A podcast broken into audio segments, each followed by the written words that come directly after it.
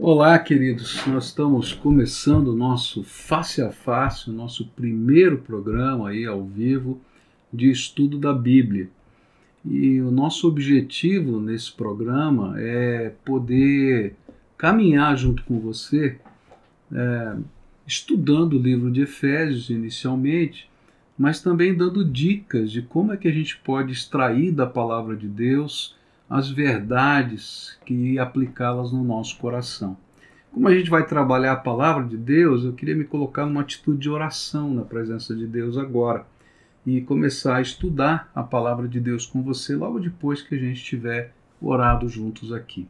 Então, oremos juntos agora.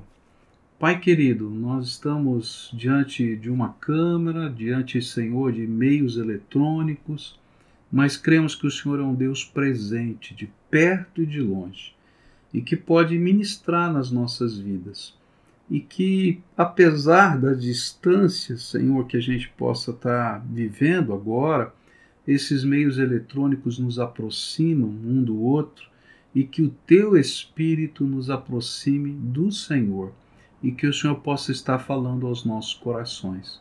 É aquilo que eu oro em nome de Jesus. Amém e amém. Então eu queria estudar com você, não é? é nesse primeiro dia nosso aqui, uma introdução à carta é, de Efésios. Então a gente vai começar a olhar para essa carta de Efésios. E o primeiro texto que eu queria olhar com você é logo lá no comecinho, Efésios capítulo 1, é, versículos 1 e 2, onde a Bíblia vai dizer assim para a gente: Paulo, apóstolo de Cristo Jesus, por vontade de Deus, aos santos que vivem em Éfeso e fiéis em Cristo Jesus. Graça a vós outros e paz da parte de Deus nosso Pai e do Senhor Jesus Cristo. Bom, nesse dia que a gente vai estar introduzindo essa carta, eu queria a, aproveitar para falar sobre três questões introdutórias a respeito do livro de Efésios.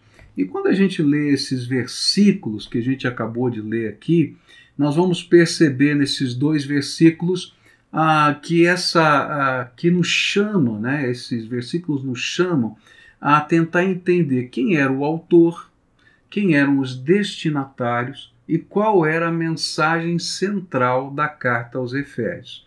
Então, a gente vai voltar agora para o texto, né?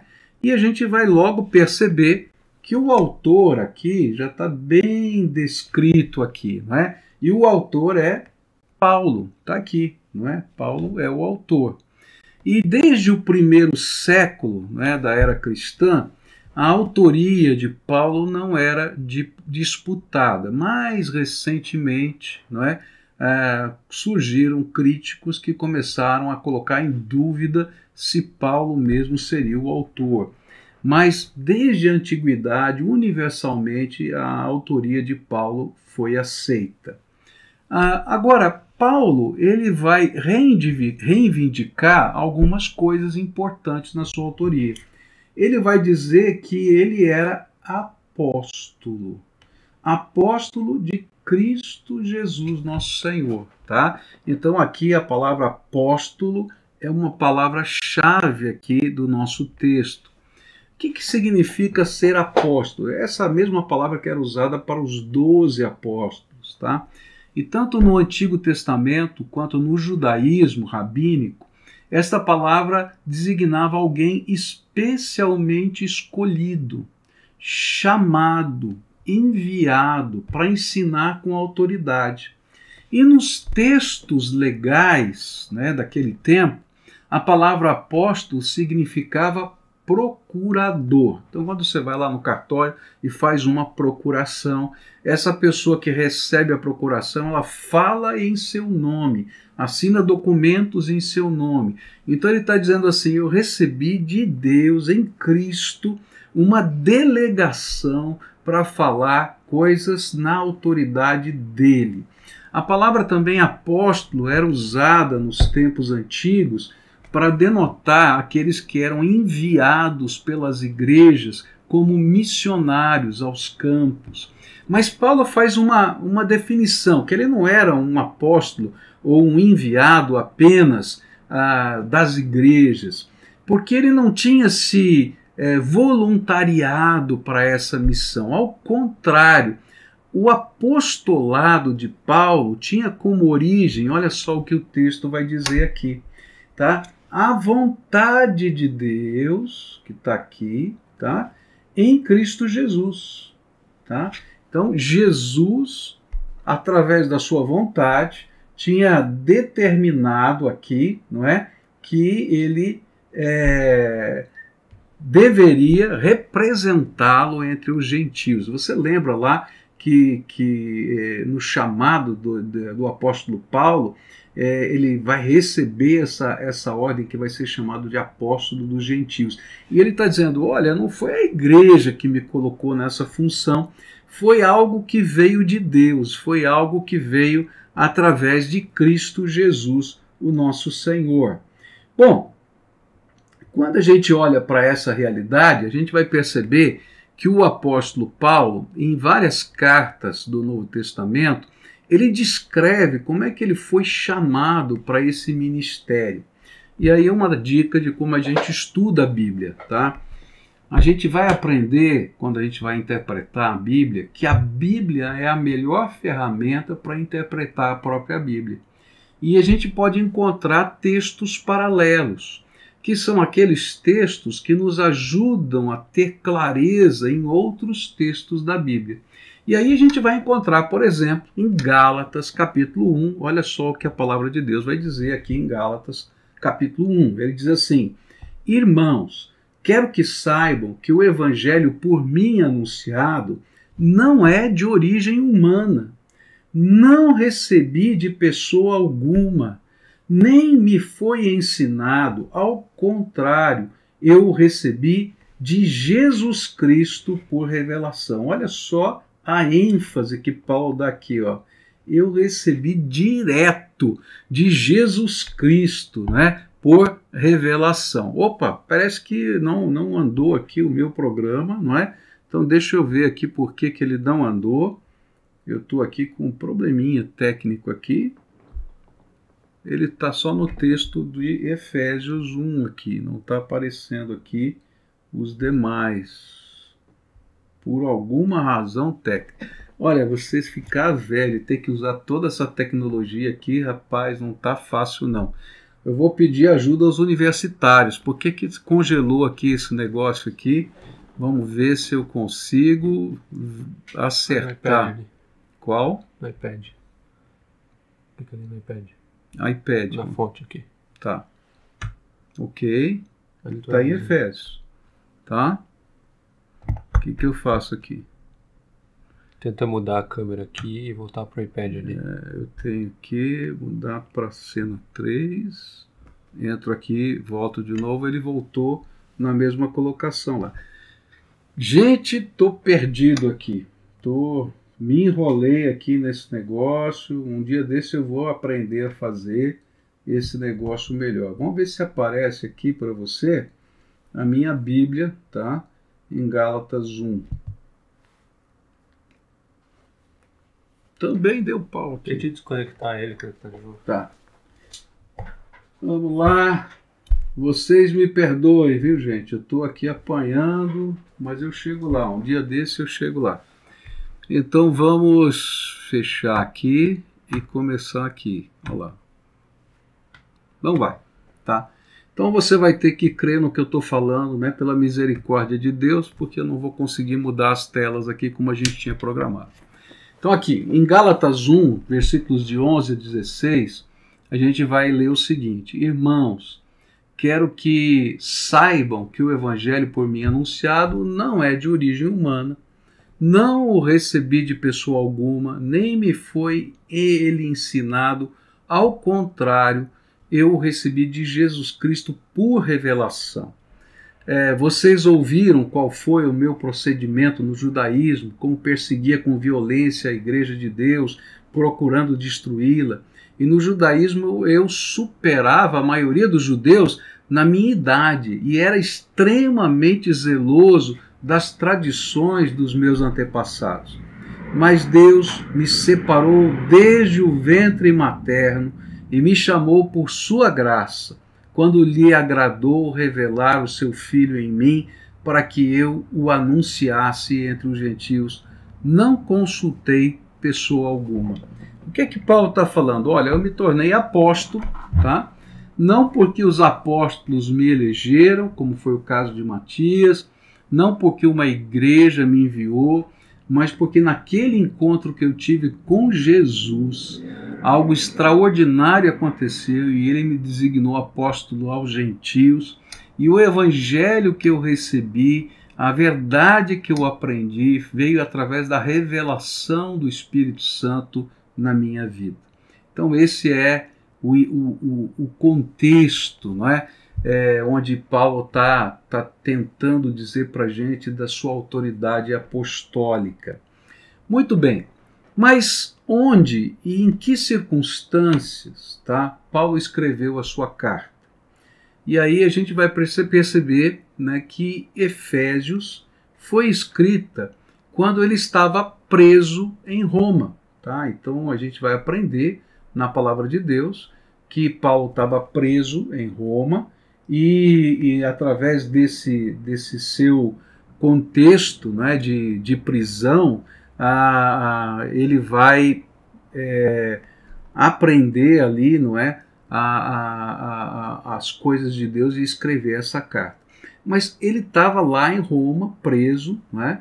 É, no primeiro período da sua prisão, ele teve numa masmorra. No segundo período da sua prisão, ele esteve é, numa, numa, num, num contexto familiar, né? É, numa casa, né? ele teve dinheiro, recebeu dinheiro da igreja de, de Filipos e ele foi para uma casa e naquela casa, não é? Ele pôde é, é, desenvolver ali o seu ministério. Então, é, de lá ele escreveu, tá? É, esse, essa, essa carta, não é? E, e mandou então essa carta para a, a, a igreja de Éfeso. Tá?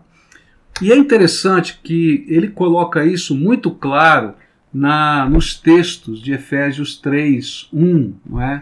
Deixa aqui, cara, senão não consigo trabalhar aqui, tá? Em Efésios 3, 1, ele vai colocar isso.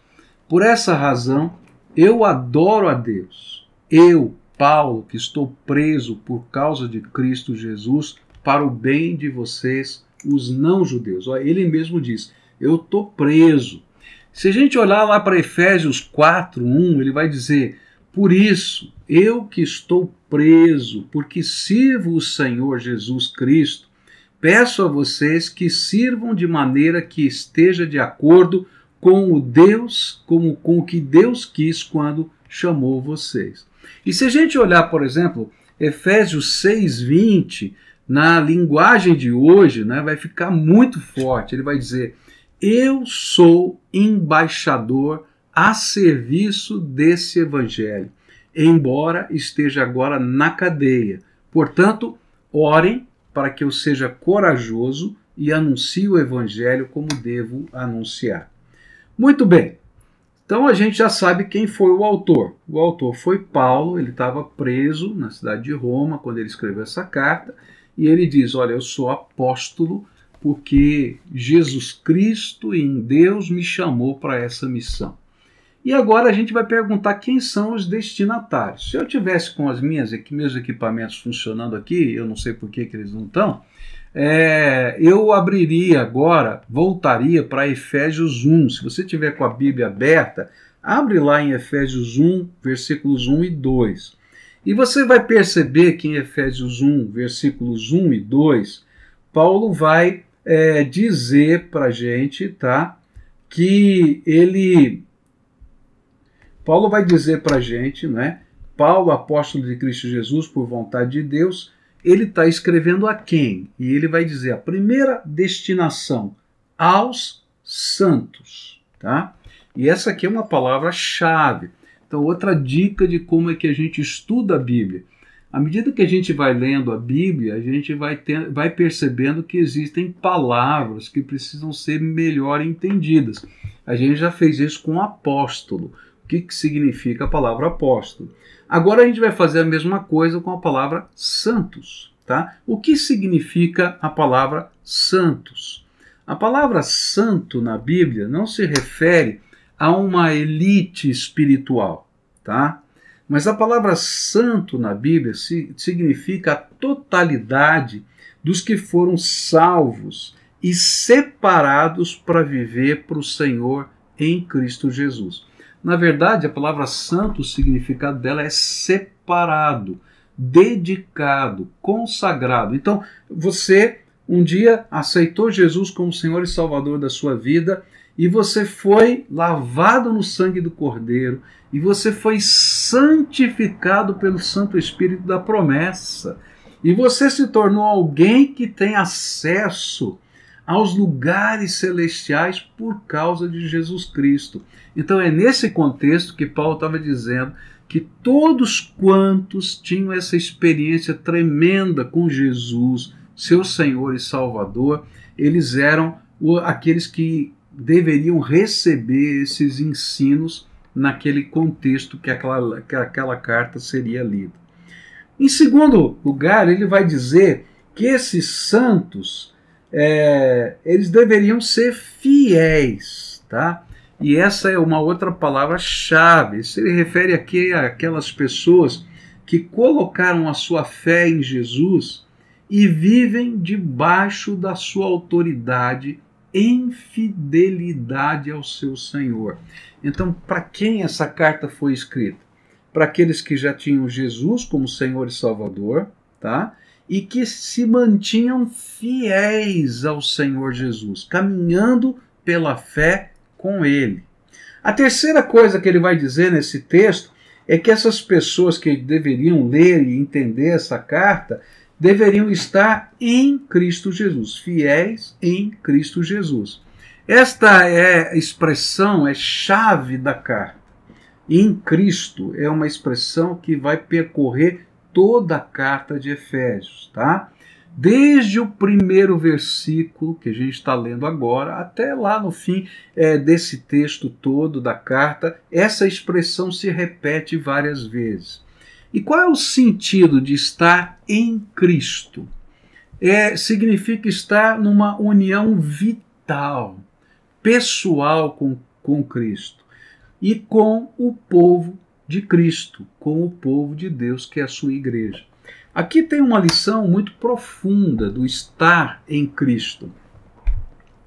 A nossa fé não é uma fé contemplativa, não é uma fé apenas onde é, eu tenho uma série de ritos para cumprir. Eu me lembro de uma ocasião em que um senhor estava é, começando a frequentar a igreja, tinha passado por uma por uma decisão.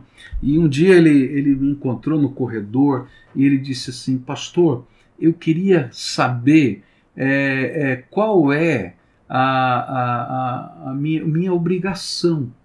Eu falei: é, Não entendi a sua pergunta, o que, que quer dizer isso? Ele falou assim: Mas qual é a minha obrigação? Né? Eu falei: Mas eu não estou entendendo o que você quer dizer. Ele disse assim: minha obrigação como agora um novo convertido, quais são os meus deveres, quais são as minhas tarefas, quais são as liturgias que eu tenho que cumprir. Eu falei, querido, agora que você nasceu de novo em Cristo Jesus, sabe, não existe uma obrigação, existe uma camaradagem. Existe uma possibilidade de você entrar na presença do Pai, de você sentar no colo dele. E é isso que significa estar em Cristo. A gente poder chegar à presença dele, ter comunhão com ele. Mas tem um outro lado dessa questão. É que quando a gente entra na presença do Senhor, né, em Cristo, a gente não entra apenas né, para ter comunhão com Ele, mas a gente entra para em nele, no poder dele, na graça dele, ter comunhão com os irmãos, fazer parte da família de Deus. E lá no capítulo 2 ele vai dizer: Olha, você foi chamado para fazer parte da família de Deus. Então, o que a Bíblia vai ensinar para a gente é que esse negócio de ser um cristão solitário, sem ter comunhão com o povo de Deus, né? Comunhão com os propósitos de Deus dentro da família de Deus, é algo que está pela metade, porque estar em Cristo envolve ter essa comunhão transcendente, mas ter um lado da nossa vivência cristã tremendamente imanente aqui na terra, onde a gente tem comunhão com os nossos irmãos. E nós, às vezes, até damos umas arranhadas um com o outro ali, não é? Mas é nesse esfregar-se da família que a gente aprende a crescer em todos os sentidos. Qual é a família nessa terra, não é? Que nunca teve lá alguma situação difícil, alguma situação de é, angústia, de, de conflito. E a gente tem que aprender a lidar com essas coisas e a crescer e a perdoar. E é isso que a palavra de Deus está ensinando para gente. Então, estar em Cristo é estar numa união vital e pessoal com Jesus, mas também com o povo de Cristo. E aí nós vamos entender isso na figura que Jesus vai passar para a gente lá em João 15 onde lá em João 15 ele diz: Eu sou a videira verdadeira e vocês são os ramos. Agora, o ramo que está fora da videira, que não tem comunhão com toda a árvore, que não faz parte desse contexto, ele é cortado e lançado fora. Por quê? Porque a gente tem que estar tá conectado a esse todo. Eu faço parte dessa árvore, onde tem lá o caule principal que é Jesus, mas tem todo um contexto do povo de Deus. Por isso é, imposs é impossível fazer parte do corpo sem estar relacionado com a cabeça. Mas também é impossível fazer parte do corpo sem estar relacionado com o resto dele, com os membros, com os órgãos e assim por diante. E essa é a ilustração que Paulo vai dizer para a gente e vai colocar como Jesus, o cabeça de todo o corpo. O Novo Testamento, e especialmente o apóstolo Paulo, vai afirmar que ser um cristão é, em essência, estar em Cristo, unido com Cristo e com o seu povo. Então aqui tem uma lição muito forte. É, não dá para a gente viver solitário, no cantinho da gente. Nós fazemos parte de uma família, família de Deus. Nós somos parte de um corpo o, a parte do corpo que a gente desliga do corpo, ela morre. E essa é a ideia que a Bíblia vai dar para a gente. Bom, se você continua lendo, Efésios capítulo 1, versículo 1, tá? E ele vai dizer né, que vivem em Éfeso. Muito bem. Que era Éfeso? Né? Éfeso era uma cidade que era originalmente uma colônia grega, tá? que depois se tornou uma capital da província romana da Ásia, um porto comercial muito ativo, que hoje já está assoreado, já está distante até do mar, e fica hoje no contexto né, da, do mapa do mundo de hoje, na região da Turquia. Tá? Eu tive o privilégio de poder visitar essa cidade, as ruínas dessa cidade, e é alguma coisa muito impressionante. As ruínas da cidade de Éfeso são, são impressionantes. Uma cidade muito avançada para o seu tempo, é, que tinha um sistema de esgoto, que tinha um sistema de água encanada, é, é, coisas assim muito interessantes. Ah, por exemplo, em Éfeso eles tinham fast food. Não sei se você sabia disso, mas lá em Éfeso tinha fast food. Então as pessoas tinham a sua casa, né, na frente da casa de pedra, tinha uma espécie de, de fogão, né, onde eles colocavam as panelas e você que vinha caminhando na rua podia comer alguma coisa ali caminhando. Então, acho que o primeiro fast food da história apareceu lá em Éfeso. Então, é uma cidade muito impressionante. Mas o ponto assim mais interessante de Éfeso era que ela era conhecida no mundo como a sede do culto a uma deusa, né? a deusa Diana ou Artemis, né? dependendo se você está olhando para o panteão é, grego, não é? se está olhando para o panteão romano. Então as duas aí são a mesma deusa, dependendo da língua. É, e esse templo ele tinha sido destruído em meados do século IV a.C., mas depois ele foi sendo reedificado pouco a pouco E ele era considerado uma das sete maravilhas do mundo antigo. Então, era um lugar famoso, né? esse templo à deusa Diana ou Artemis. É, e quando a gente lê o livro de Atos dos Apóstolos, a gente vai perceber que a missão de Paulo na cidade de Éfeso tinha sido uma missão tão forte, tão poderosa, com sinais, prodígios de Deus, conversões de milhares de pessoas, de centenas de pessoas pelo menos, é, de livros né, sendo queimados ali, que, que envolviam magia negra e tudo mais, que isso ameaçou aquelas pessoas que viviam da venda de modelos de prata do templo de Diana. Isso está lá em Atos 19, versículos 23 em diante. E isso provocou um tremendo de um alvoroço não é? é naquela cidade por causa da pregação do evangelho na cidade de Éfeso. Então vamos fazer um resumo do que a gente viu até aqui, tá? Então, primeiro, tá? Paulo é, dá aos seus leitores uma visão compreensiva de quem eles são. Eles são santos, pessoas que foram separadas, que pertencem a Deus. Eles são fiéis porque confiaram em Cristo Jesus para viverem um estilo de vida segundo a sua vontade. E que tem dois lares, porque residem igualmente em Cristo e na cidade de Éfeso. E essa é uma coisa muito bonita, não é? Da, quando a gente olha para essa carta, porque ela está preocupada em mostrar essas relações não é? daqui, do agora e com, com aquilo que está acontecendo no mundo espiritual e, e ela vai trabalhando isso o tempo todo. E o que ela está dizendo para a gente é que Deus está nos chamando para ser um tipo de gente que tem uma consagração, uma dedicação da vida ao Senhor, que nós estejamos colocados no altar de Deus, santificados ao Senhor.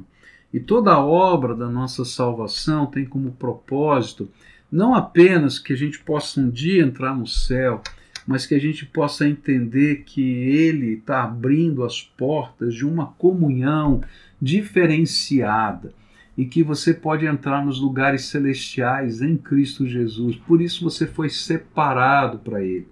Eu acho que uma das figuras é, bonitas não é, da roupa do sacerdote é que ele tinha marcado na sua testa é, escrito Santo para o Senhor, ou seja, dedicado exclusivamente ao Senhor.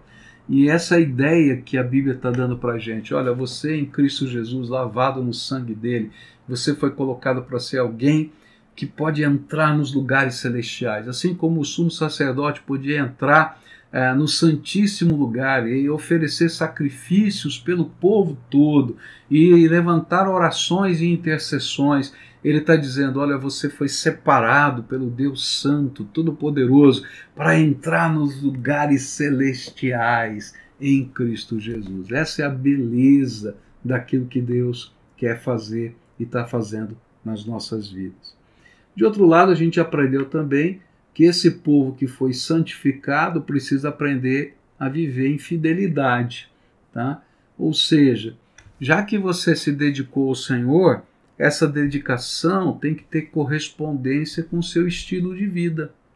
A sua vida dedicada ao Senhor, ela não pode ser transcendente lá no céu se você não estiver vivendo aqui na terra de maneira que o nome do Senhor possa ser glorificado com aquilo que você fala, com aquilo que você faz, a maneira como você se veste, a maneira como você se relaciona com outras pessoas.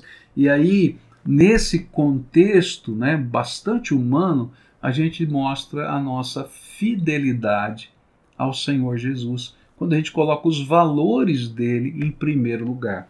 Então, santos e fiéis andam juntos, essa é a ideia. Esses conceitos precisam andar juntos. E é por isso que ele vai dizer: olha, vocês que são santos e fiéis, vocês têm dois lares. Ao mesmo tempo que vocês entram aos lugares celestiais através de Jesus, vocês moram numa cidade chamada Éfeso, vocês têm um endereço, vocês têm um trabalho, vocês têm uma profissão, vocês têm. Mas tudo isso precisa ser vivido nessa perspectiva maior do reino de Deus. Bom, é, eu creio que é, os santos e fiéis em Cristo é, às vezes entram em conflito interiormente porque se esquecem que eles precisam viver essa duplicidade de céu e terra no contexto da nossa vida. É, Agostinho escreveu um, um texto antigo chamado Cidade de Deus, e ele queria saber né, o que, que é a cidade de Deus, o que, que é a cidade dos homens. E ele vai debatendo sobre essa ideia e ele diz que essa cidade de Deus ela existe na cidade dos homens quando homens consagrados ao Senhor vivem a sua fé e ali então testificam que a glória de Deus pode ser revelada no meio da nossa humanidade. E eu acho que é mais ou menos isso que Paulo estava tentando ensinar para a gente. Agora a gente vai para um terceiro aspecto dessa carta. E esse terceiro aspecto dessa carta é qual seria a mensagem central dessa carta? Então, toda vez que a gente vai começar um estudo bíblico, além da gente colocar a visão nos detalhes do texto, e aí é uma dica para você que quer estudar a Bíblia, a gente precisa ter uma visão panorâmica do texto tá? Então eu sempre digo que para estudar a Bíblia, antes de você começar a olhar os versículos, como eu separei os versículos 1 e 2, você tem que ler essa carta várias vezes, né? fazer as correlações dessa carta ou dos textos principais dessa carta com outros textos da própria Bíblia que possam te dar um, uma visão maior. Conhecer um pouquinho da história, da geografia da época, dos problemas que estavam sendo vividos para a gente poder entender o que está por trás do texto. Mas a gente faz também uma leitura, antes de começar a estudar uma carta, uma leitura geral para perguntar o que, que Paulo queria como propósito para escrever essa carta. Qual era o objetivo dele, tá? É, qual era a visão principal ou, ou o pensamento central que vai conectar, não é? que vai dar o fio da meada, que conecta o começo, o meio e o fim dessa carta. O que é está acontecendo aqui? Então, toda vez que a gente faz um estudo bíblico, como a gente está fazendo um estudo bíblico sequencial, olhando uma carta toda, a gente tem que fazer essa pergunta. Então, eu estou fazendo essa pergunta agora. Qual era a mensagem central ou o tema dessa carta? E aí a gente vai encontrar essa mensagem central, esse tema, nos versículos 9 e 10. Se você está com a tua Bíblia aí, me ajuda. Eu queria mostrar o texto para você, mas deu uma confusão aqui que eu não sei o que é, mas a gente vai para o próximo estudo melhorar, tá? É, e o que aconteceu aqui é, é, que a gente não consegue mostrar o texto, mas você está com a Bíblia aí, você vai conseguir. Então, Efésios capítulo 1, versículos 9 e 10 vão dar a chave para a gente desvendar o tema a mensagem central da carta. E a Bíblia diz assim: vou ler na linguagem de hoje. Fez o que havia resolvido e nos revelou o plano secreto que tinha decidido realizar por meio de Cristo. E esse plano é unir no tempo certo, debaixo da autoridade de Cristo, tudo que existe no céu e na terra. Essa aqui, esses dois versículos são a chave para a gente entender o livro todo.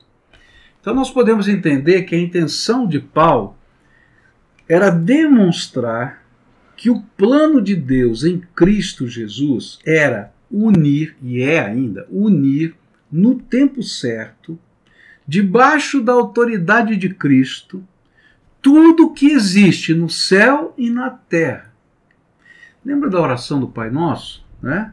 Como é que a gente fala? Pai nosso que estás no céu, santificado seja o teu nome, venha a nós o vosso reino, seja feita a tua vontade, assim na terra como no céu. Ele está dizendo: olha, o plano de Deus revelado em Cristo era unir debaixo da autoridade de Cristo tudo que existe no céu e na terra. Tá? E esse plano foi iniciado com Cristo, mas ele continua sendo executado pela ação do Espírito Santo nos dias de hoje. Tá?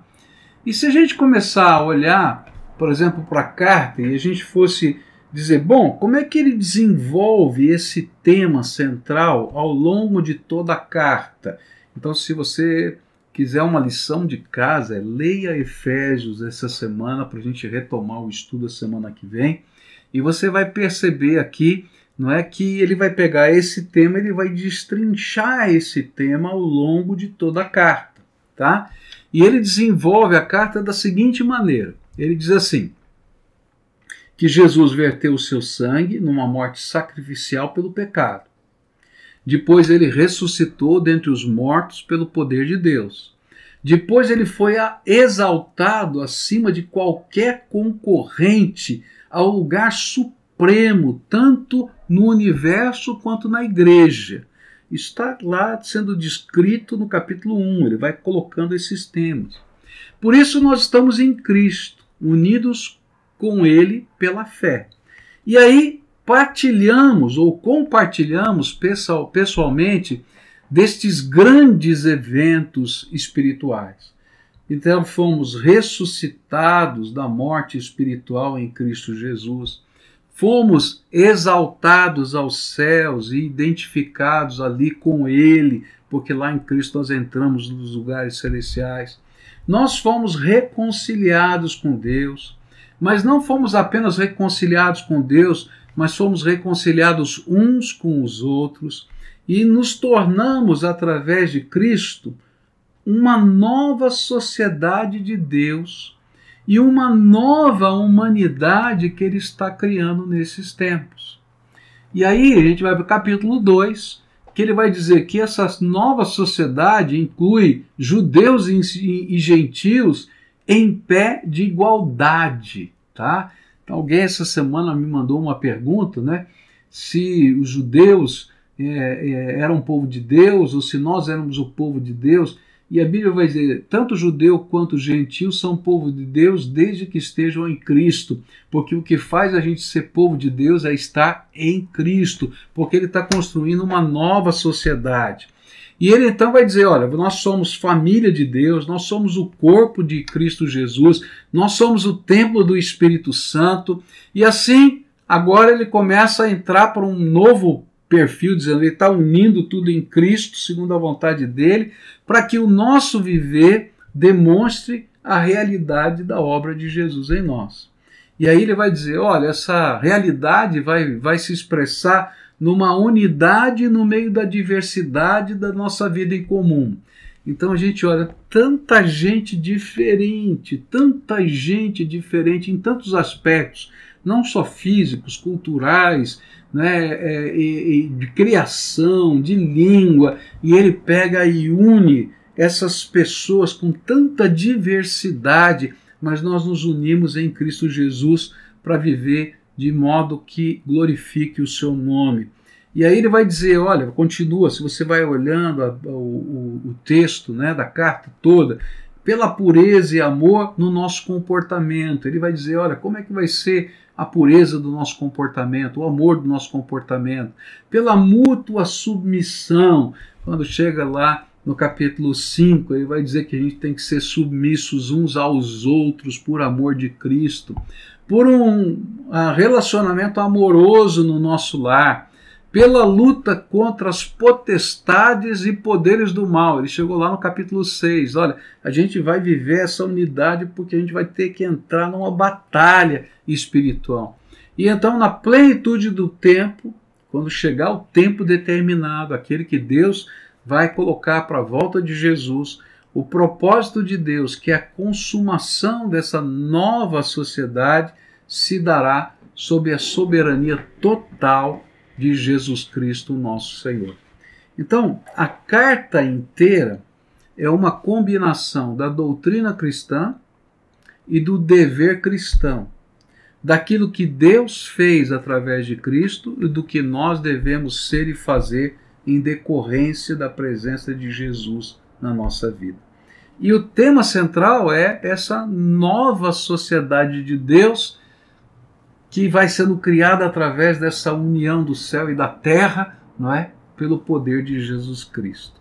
E aí a gente vai ver é, que Paulo vai colocar o que é essa nova sociedade, como ela veio a existir por meio de Cristo, como as suas origens e natureza, natureza foram reveladas a Paulo, o seu crescimento dessa nova, nova sociedade que Deus está formando através da proclamação do Evangelho e a importância de vivermos uma vida digna desta nova sociedade.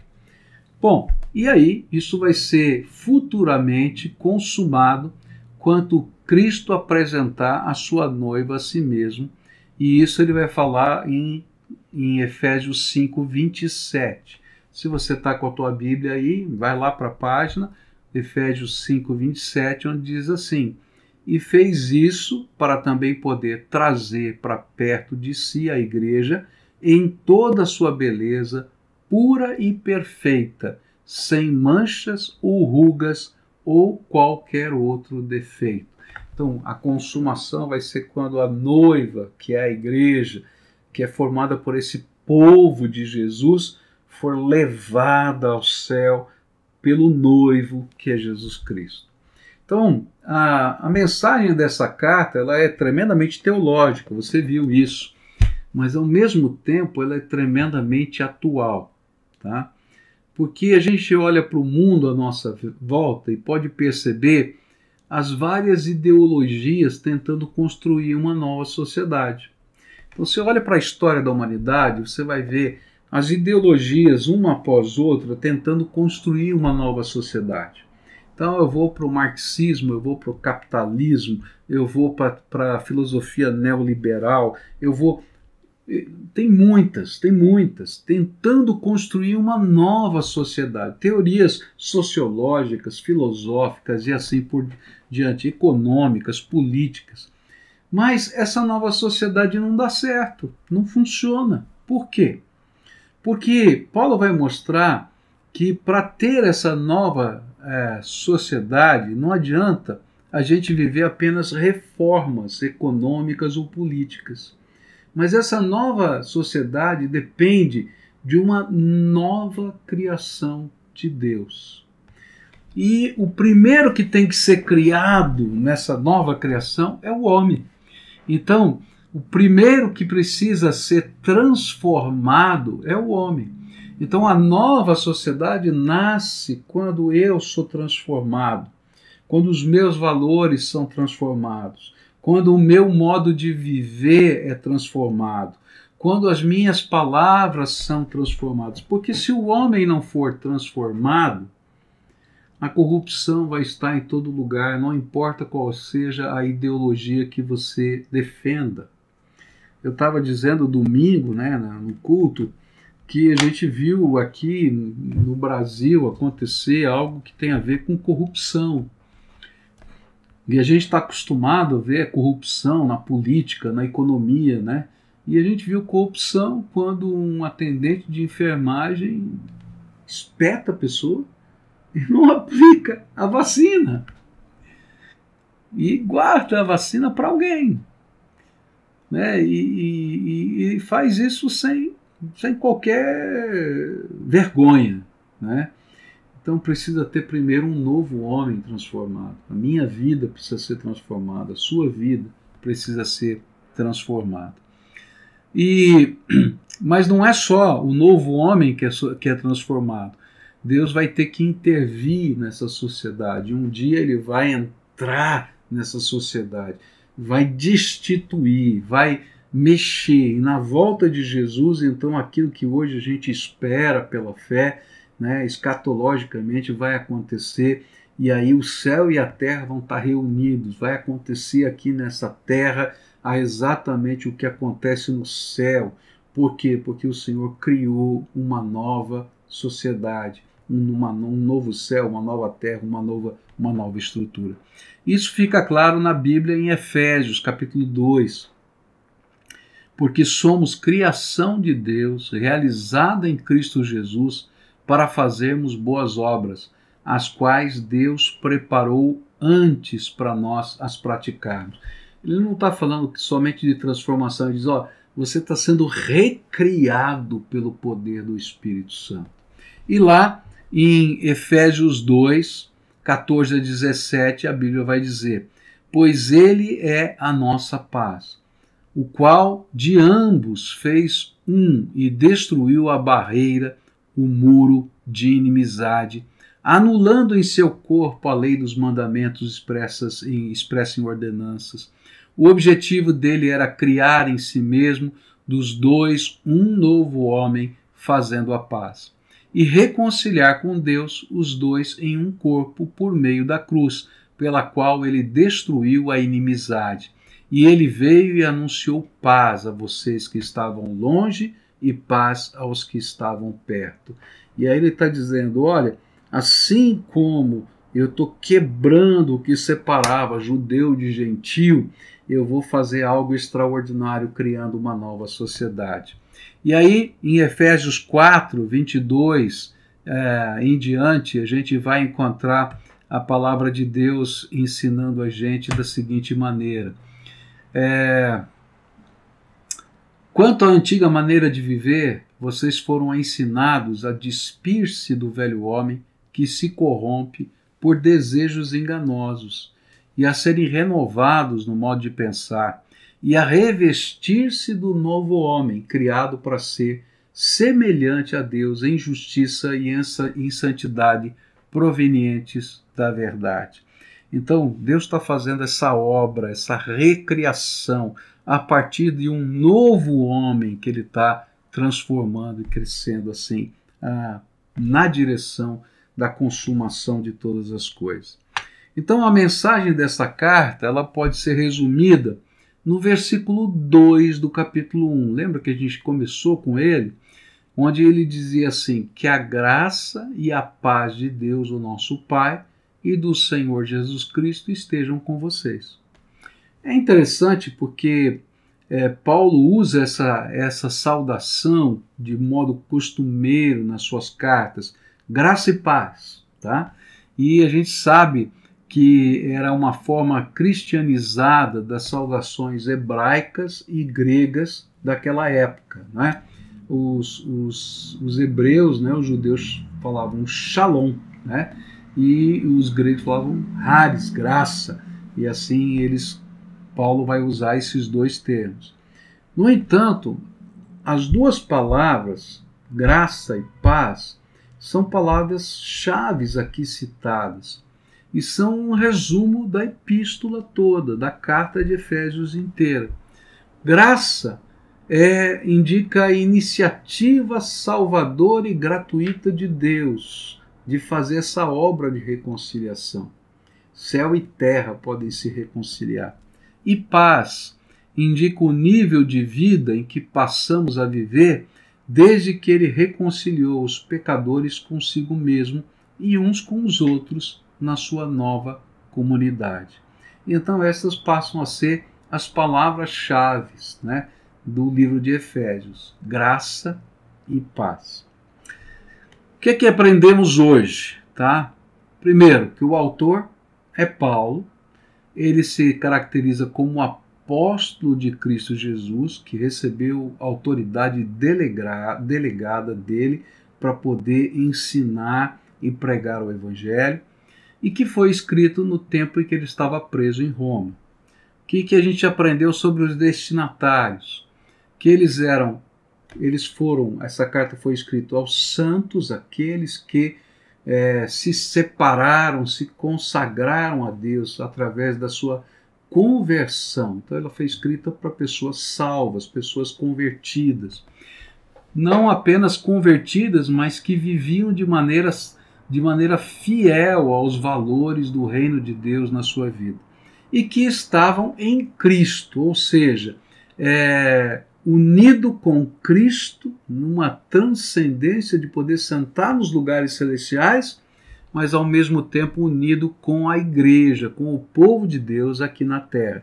E é interessante essa, essa dualidade o, todo, o tempo todo na carta, céu e terra, céu e terra unidos, é essa ideia que a palavra de Deus vai trazer. E a mensagem? A mensagem era o novo homem e a nova sociedade de Deus que é recriada em Cristo Jesus, tá? E algumas implicações que a gente vai caminhando aqui para o final. Ser cristão envolve estar em união com Cristo. Então, se você não consegue ter essa transcendência de ter comunhão espiritual, de você poder ouvir a voz de Deus, de poder sentir a presença de Deus, então tem alguma coisa errada, não é, no seu caminhar com Deus aí. E você precisa antes de tudo conhecer Jesus como Senhor e Salvador da sua vida. E essa é uma coisa tremenda, a gente faz isso por fé, a gente crê na obra de salvação de Jesus e a gente se entrega a Ele, pede para Ele vir morar no nosso coração e aí a gente permite que Ele possa estar fazendo essas transformações pelo poder do Espírito Santo. Mas ser cristão também envolve estar em união com a igreja. E aí eu quero dizer que muitas vezes, muita gente é, quer só viver esse lado místico da fé, transcendente, e esquece de que viver o cristianismo é ter comunhão com o povo, com o povo de Deus, aprender a andar não é, um com o outro, em submissão mútua e servindo através dos seus dons. E Ser cristão envolve uma nova mente, porque a gente tem que ter a mente de Cristo, Paulo vai dizer. E a mente de Cristo tem a ver com os valores do reino. Então a gente está sendo bombardeado o tempo todo né, por tanta coisa, mas se esquece dos valores do reino de Deus. E isso vai fazer a gente viver uma nova vida e vai nos dar uma nova missão. E aí, diante de tudo isso, né, eu queria perguntar: como é que vai a sua vida? com Cristo aí no seu dia a dia.